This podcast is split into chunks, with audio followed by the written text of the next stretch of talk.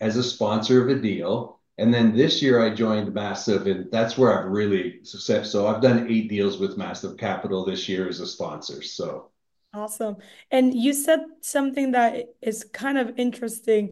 There was a group that was in trouble, and instead of running away like most people do, you actually went into the fire and helped them. What kind of made you decide to do that, where most people would be scared to do that? Well, I wanted to help. I wanted to learn. So the best way to learn is obviously to do.